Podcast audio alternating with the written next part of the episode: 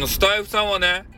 ちょっとね、あの、好きな人を困らせがちなんですよ。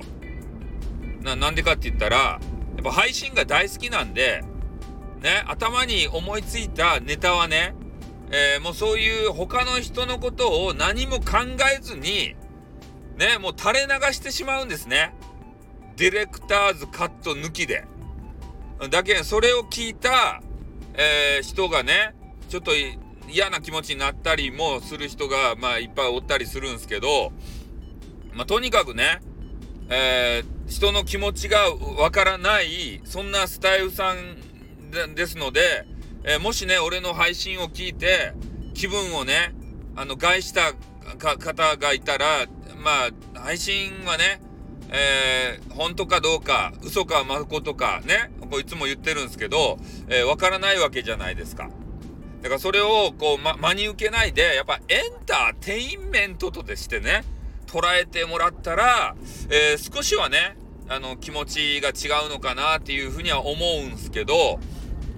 ただ俺がね、言ってることなんで、えー、それが、ね、あなたが言ってるから全てなんじゃないのっていうふうに思われると、えー、ちょっとね、誤解が生じたりするわけでございます。ここういうトラブルね、何回もあるんすよ。その度に俺は説明をせねばならない。やっぱり、あの、配信者としてね、説明責任っていうのは、すごくね、あの、感じるところでありますね。うん、きちんと説明しないとわからない。これはネタなんだよって。あね、やっぱスタイフさんというキャラを演じてやっているけれども、やっぱその中身はね、えー、その人自身なんで、やっぱあなたから発しされてる言葉は真実でしょ？ってね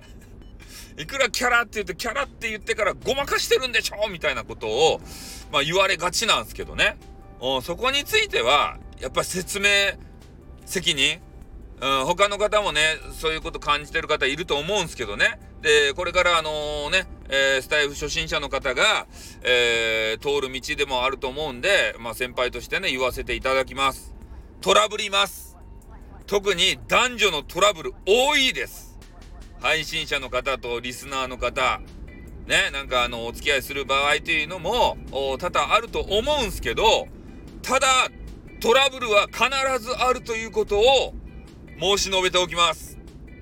で、これを、えー、回避する方法は、